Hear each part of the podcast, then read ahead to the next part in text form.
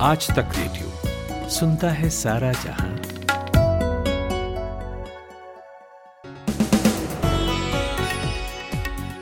नमस्कार, स्वागत है आपका आज तक के इवनिंग न्यूज़ एनालिसिस पॉडकास्ट दिन भर में मेरा नाम है जमशेद कमर सिद्दीकी और आज तारीख है 6 जुलाई। शोर शराबे और हंगामों की खबरियाँ महफिलों से दूर। ये है कोना आराम से, सीधे सरल तरीके से खबरों को समझने और समझाने का।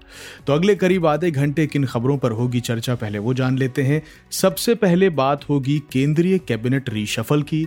मंत्रिमंडल में फेरबदल की ज़रूरत क्यों पड़ी, जानेंगे एक्सपर्ट से।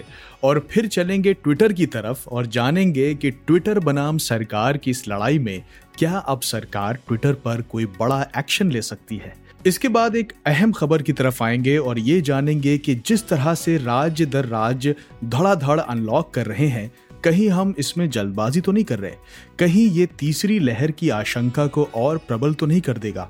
उसके बाद आपको ले चलेंगे बिहार और सुनाएँगे बाढ़ का आँखों देखा हाल। और अंत में बात होगी आम की। मिर्ज़ा गालिब ने आम के बारे में क्या कहा था और आम मौजूदा वक्त में देशों की कूटनीति में कैसे अहम भूमिका निभाता है? इस सीज़न में किस देश के प्रधानमंत्री ने मोदी जी को आम भेजे और क्यों ये सब कुछ आपको बताएँगे, लेकिन पहले चलते हैं खुशबू के पास, जो तैयार हैं दिन भर की हेडलाइंस के साथ। आपका बहुत बहुत स्वागत है खुशबू, बताइए हेडलाइंस जी, शुक्रिया जमशेद। उत्तर प्रदेश में लखनऊ स्थित किंग जॉर्ज मेडिकल यूनिवर्सिटी में ब्लैक फंगस के मामले अब 500 का आंकड़ा पार कर चुके हैं। वहीं करीब इकसठ लोग इस बीमारी की वजह से अब तक जान गंवा चुके हैं। वहीं जॉइंट सेक्रेटरी लव अग्रवाल ने कोरोना के हालात पर होने वाली नियमित प्रेस कॉन्फ्रेंस में आज कहा है कि कोरोना की दूसरी लहर सीमित दायरे में ही सही, लेकिन अभी भी मौजूद है। हिल स्टेशनों पर भारी भीड़ का ज़िक्र कर उन्होंने कहा कि ऐसा करना अब तक के फ़ायदे को कम कर सकता है और अगर प्रोटोकॉल का पालन नहीं किया जाता है तो हम पाबंदियों में दी गई ढील को फिर से खत्म कर सकते हैं।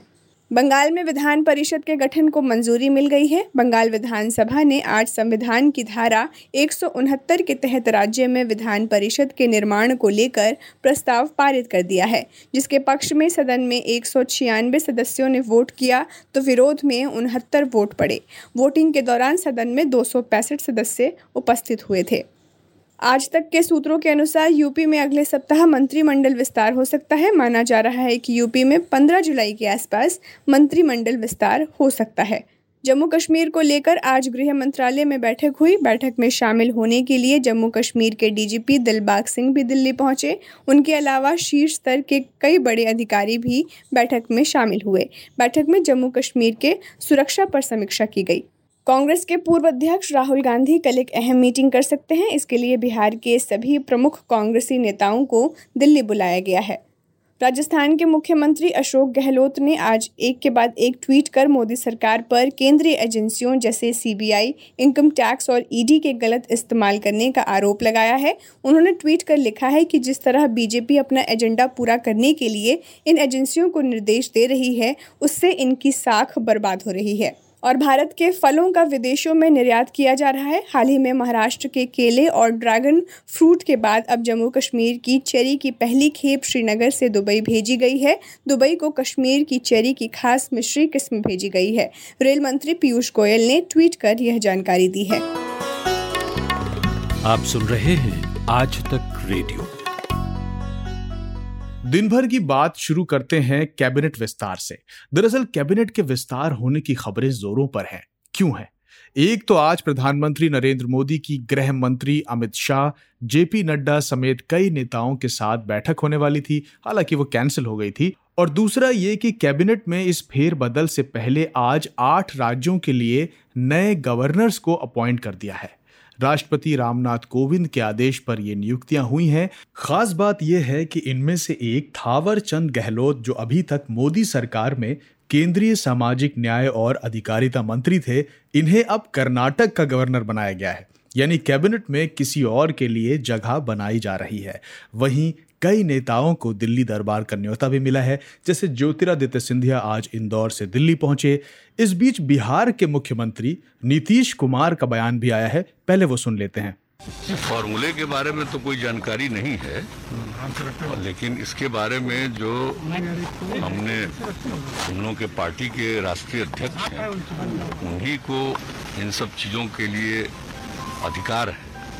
जो कुछ भी अधिकृत वही हैं बातचीत करके जो कुछ भी होना है उसी के हिसाब से होगा चार लेंगे या तीन लेंगे या दो लेंगे जैसे पिछली बार एक सांकेतिक किया गया था मुख्यमंत्री इसकी जी। कोई जानकारी मुझको नहीं है। सर आपको सब जानकारी रहती है। नहीं मुख्यमंत्री जी सवाल है। ऐसा सवाल है कि पिछली बार मुख्यमंत्री जी पिछली बार आपने पिछली बार जो हुआ सो हुआ। जी। उस समय हम अध्यक्ष थे। जो कोई बात हो गई वो सब बात तो अब खत्म हो चुकी है। इस बार तो शामिल या आप तो जान रहे हैं कि हमने ऑलरेडी आपको पता ही है आज से कई महीना पहले हमने अध्यक्ष की जिम्मेवारी आरसीपी सिंह को सौंप दी और उन्हीं को कहा है सारा काम करिए देखिए। आज तक रेडियो के सूत्रों के मुताबिक कैबिनेट विस्तार 8 जुलाई को संभव हो सकता है लेकिन खबर ये नहीं है। खबर वो सवाल है कि आखिर इस कैबिनेट विस्तार की ज़रूरत ही क्यों पड़ी और किन बातों का इसमें ख्याल रखा जा रहा है। इसे बेहतर समझने के लिए हमने बात की दिल्ली में आज तक रेडियो रिपोर्टर हिमांशु मिश्रा से। तो देखिए, बिल्कुल कैबिनेट विस्तार की ज़रूरत इसलिए है क्योंकि पिछले दो साल से कैबिनेट विस्तार नहीं हुआ है जब से सरकार बनी है और इसीलिए कोविड की पहली लहर और दूसरी लहर के बाद ये डिसाइड किया गया पार्टी संगठन और प्रधानमंत्री के द्वारा कि अब कैबिनेट का विस्तार करना चाहिए और कुछ नए चेहरों को लाया जाएगा जिसमें ये कहा- माना जा सकता है, महाराष्ट्र, बंगाल, उड़ीसा, बिहार का रिप्रेजेंटेशन होगा, उत्तर प्रदेश का रिप्रेजेंटेशन होगा, उत्तराखंड का रिप्रेजेंटेशन है, मणिपुर का रिप्रेजेंटेशन हो सकता है, पंजाब का कोई नया चेहरा आ सकता है। तो ये इसलिए क्योंकि वहाँ पे चुनाव भी है और वहाँ के चुनावी गणित को देखते हुए जातिगत समीकरणों के हिसाब से नए चेहरों को जो है, वो मौका मिल सकता है एक बात और कही जा सकती है कि इस कैबिनेट विस्तार में कई युवा चेहरों को जगह मिलेगी। हिमांशु जी ये बताइए कि फिर किन नेताओं की एग्जिट और एंट्री आपको मुमकिन लग रही है? और ये भी बताइए कि किन सहयोगी दलों को तवज्जो दी जा सकती है? देखिए कौन कैबिनेट से ड्रॉप होंगे और किनको कैबिनेट में शामिल किया जाएगा इसको लेकर अभी तक सिर्फ़ कयास लगाए जा रहे हैं। हाँ इतना ज़रूर है थावरचंद गहलोत जो राज्यसभा में सदन के नेता थे और सोशल जस्टिस मिनिस्टर थे, उनको गवर्नर बना दिया गया है कर्नाटक का। तो ये ज़रूर है कि अब वो मंत्रिमंडल में नहीं रहेंगे। उनकी जगह जो है एक नया दलित चेहरा जो है वो आएगा। और बड़ी बात यह है कि एक राज्यसभा की सीट भी बीजेपी के लिए तीन साल से, के लिए खाली हो गई है। तो ये ज़रूर है कि कौन आएगा, नहीं आएगा, इसकी समीक्षा को लेकर प्रधानमंत्री पहले ही पूरी रूपरेखा संगठन के हिसाब से तय कर चुके हैं। पार्टी अध्यक्ष जेपी नड्डा गृह मंत्री अमित शाह, राजनाथ सिंह और तमाम मंत्रियों के साथ उन्होंने चर्चाएँ की। पिछले एक सवा महीने में उन्होंने लगातार सभी मंत्रालयों की समीक्षा बैठक की मंत्रियों के साथ और उसके बाद जो आउटकम निकल कर आया, उसकी एक रिपोर्ट तैयार की गई है। उसी के आधार पर जो है मंत्रियों की छुट्टी की जा सकती है और कुछ नए चेहरों को जगह दी जाएगी। लेकिन इतना ज़रूर है, सहयोगी दलों के अंदर, जेडीयू को शामिल करने को लेकर इस बार चर्चा जोरों पे है। आरसीपी सिंह, जो जेडीयू के राष्ट्रीय अध्यक्ष हैं, वो दिल्ली आए हैं, वो बात करना चाहते हैं बीजेपी नेतृत्व के साथ, क्योंकि 2019 में जब उनको कहा गया था कैबिनेट में शामिल होने के लिए तो एक कैबिनेट का ऑफ़र दिया गया था। इस बार जेडीयू चाहती है कि उनके 16 सांसद हैं तो उनको चार कैबिनेट बर्थ मिले। एक कैबिनेट, एक स्वतंत्र प्रभार और दो एमओएस जो है, उनको मिले।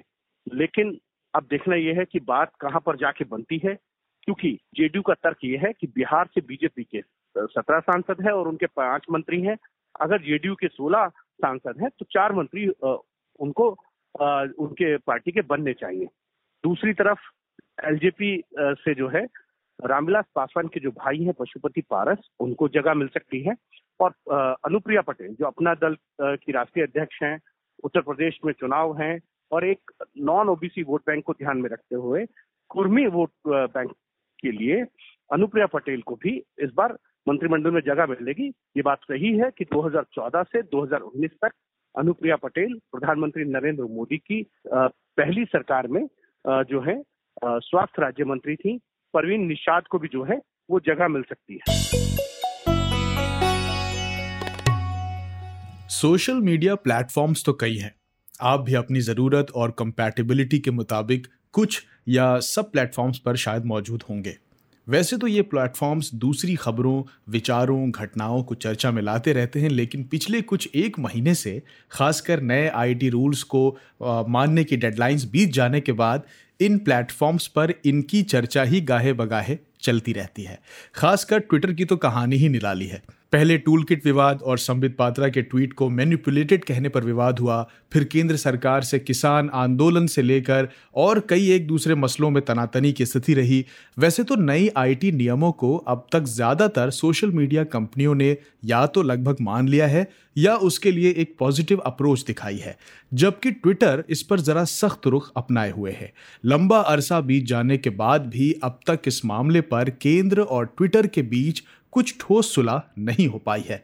ऐसे में आज दिल्ली हाई कोर्ट में इसी मसले से जुड़ी एक याचिका पर सुनवाई हुई, जिसमें ट्विटर ने माना कि उसने नए आईटी रूल्स का पालन नहीं किया है।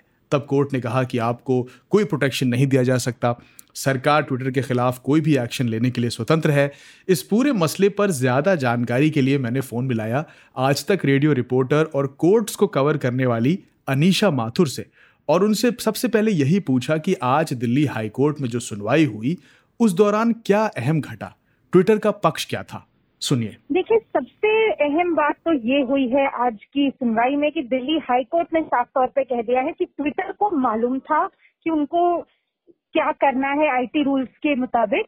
और इसलिए सेंट्रल गवर्नमेंट जो है, केंद्र सरकार जो है, उनको पूरा हक है, वो जो भी एक्शन लेना चाहे वो ले सकते हैं। इस वक्त अभी कोर्ट ने कोई ऑर्डर नहीं दिया है। अभी परसों दोबारा से सुनवाई होगी इस बात पर, क्योंकि ट्विटर जो है उन्होंने कहा है कि वो उनको ग्रीवेंस ऑफिसर अपॉइंट करना था, जो कंप्लेन देखने के लिए ऑफिसर अपॉइंट करना था, वो कर रहे हैं।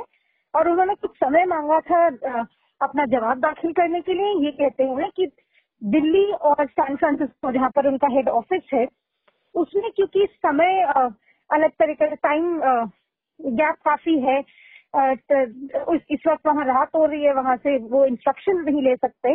इसलिए उन्होंने एक दिन का समय मांगा था जवाब दाखिल करने के लिए।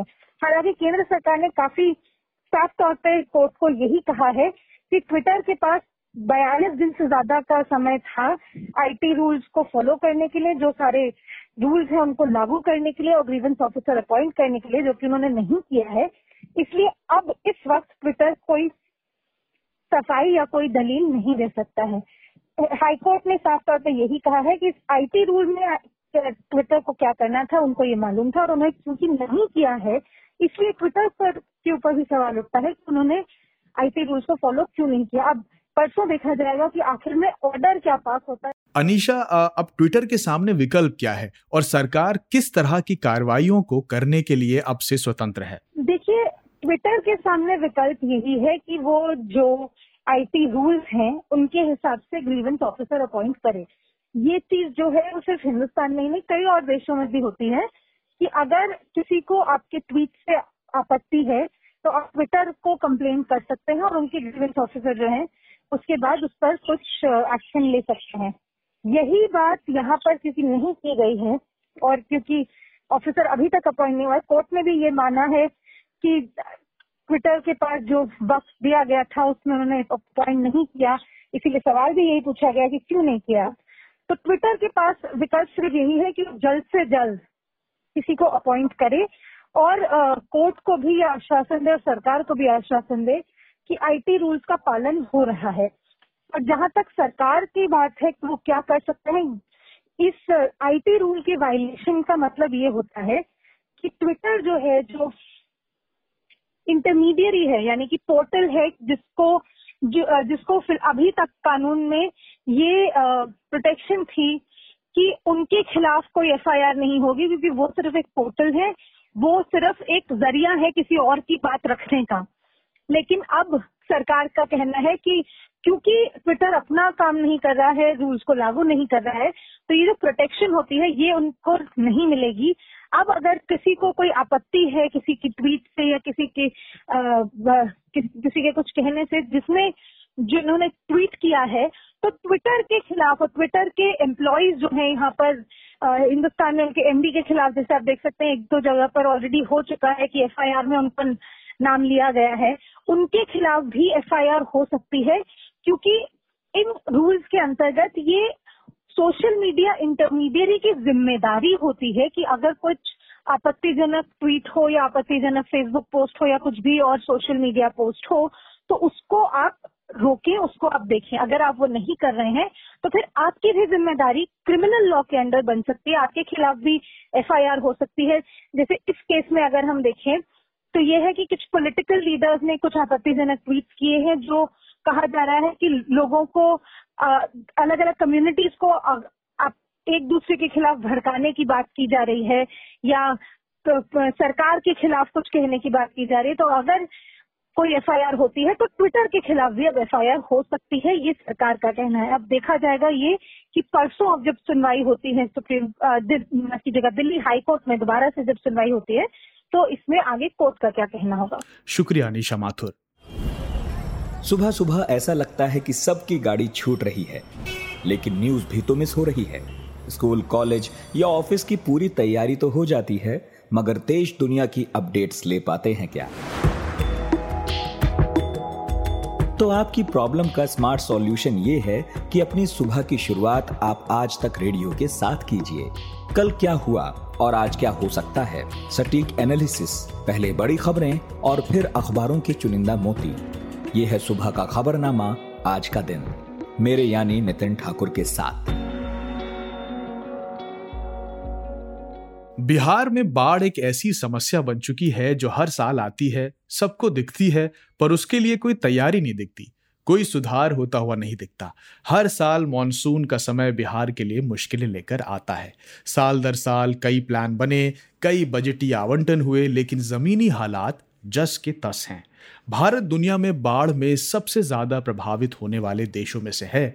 दुनिया भर में बाढ़ से जितनी मौतें होती हैं, उसका पांचवा हिस्सा भारत में होता है। 1952 से 2018 के पैंसठ सालों में देश में बाढ़ से एक लाख से ज़्यादा लोगों की जान जा चुकी है। आठ करोड़ से ज़्यादा मकानों को नुकसान पहुँचा, जबकि 4.69 ट्रिलियन से ज़्यादा का इकोनॉमिकल नुकसान हुआ। बिहार के करीब चौहत्तर फ़ीसदी इलाके और छिहत्तर फ़ीसदी आबादी बाढ़ की जद में रहती है। खासकर उत्तरी बिहार में रहने वाले इलाके जहाँ नेपाल से आने वाली नदियाँ तबाही और मुश्किलें लेकर आती हैं, एक बार फिर बिहार के कई ज़िले बाढ़ से जूझ रहे हैं। आज तक रेडियो रिपोर्टर विकास कुमार बिहार के गोपालगंज में पहुँचे तो उन्होंने क्या देखा? सुनिए। इस वक्त मैं गोपालगंज के एक ऐसे इलाके में हूँ जहाँ जिस तरफ़ मैं देख रहा हूँ पानी ही पानी है। बीच में ईख के कुछ खेत दिख रहे हैं और नाव पे हम लोग हैं। कुछ और लोग हैं गाँव से गोपालगंज बाज़ार की तरफ़ जा रहे हैं। पिछले एक महीने से ये पानी है। आ, सरकार के स्तर पे भले ही ये कहा कहा जा रहा है कि जल जमाव है बाढ़ नहीं है लेकिन इस इलाके में आकर के पता चल रहा है कि बाढ़ की समस्या कितनी बड़ी है। मेरे बगल में स्कूल की बिल्डिंग है जो कि लगभग आधे तक डूब चुकी है और बंद है। तीन महीने वो बंद ही रहता है, जैसा मुझे यहाँ पे लोगों ने बताया है।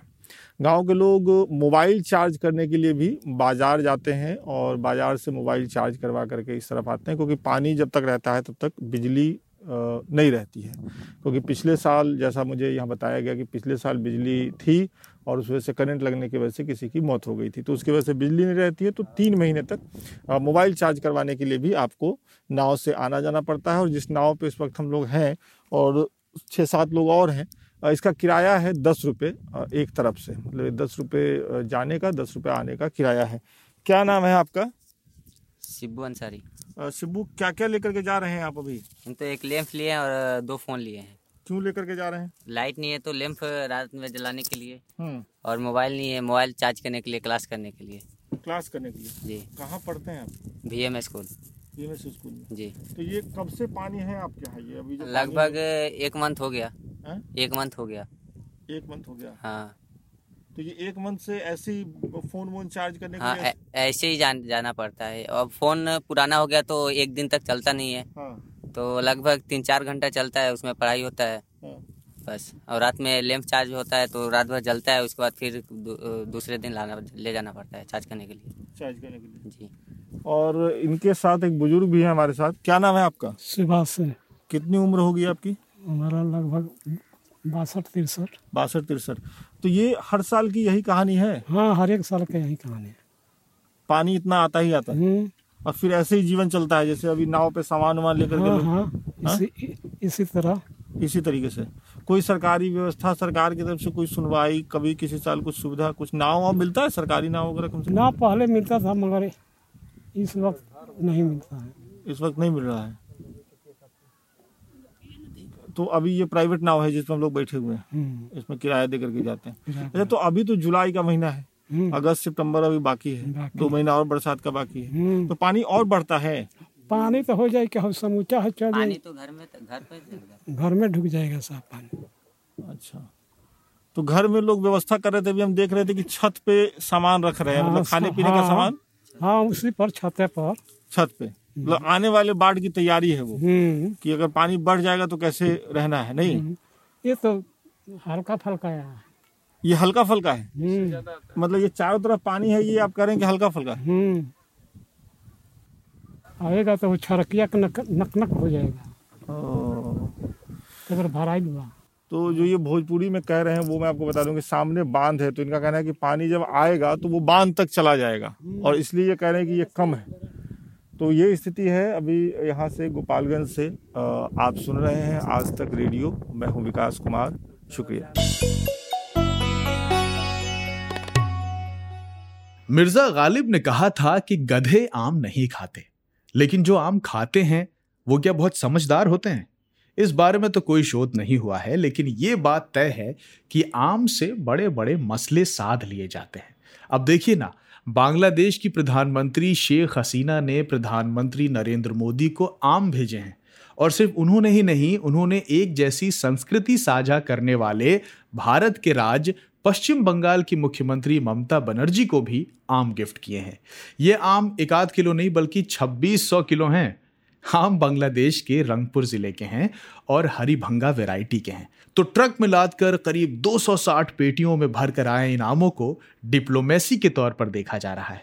खैर, आम और इसके ज़रिए राजनीति साधने के ढेरों किस्से हैं। मुगल काल में ही देखिए, एक किस्सा है कि जब बाबर को भारत पर आक्रमण करने के लिए दावतें दी जा रही थीं तो बाबर ने कहा कि हमें आम और पान भिजवाइए।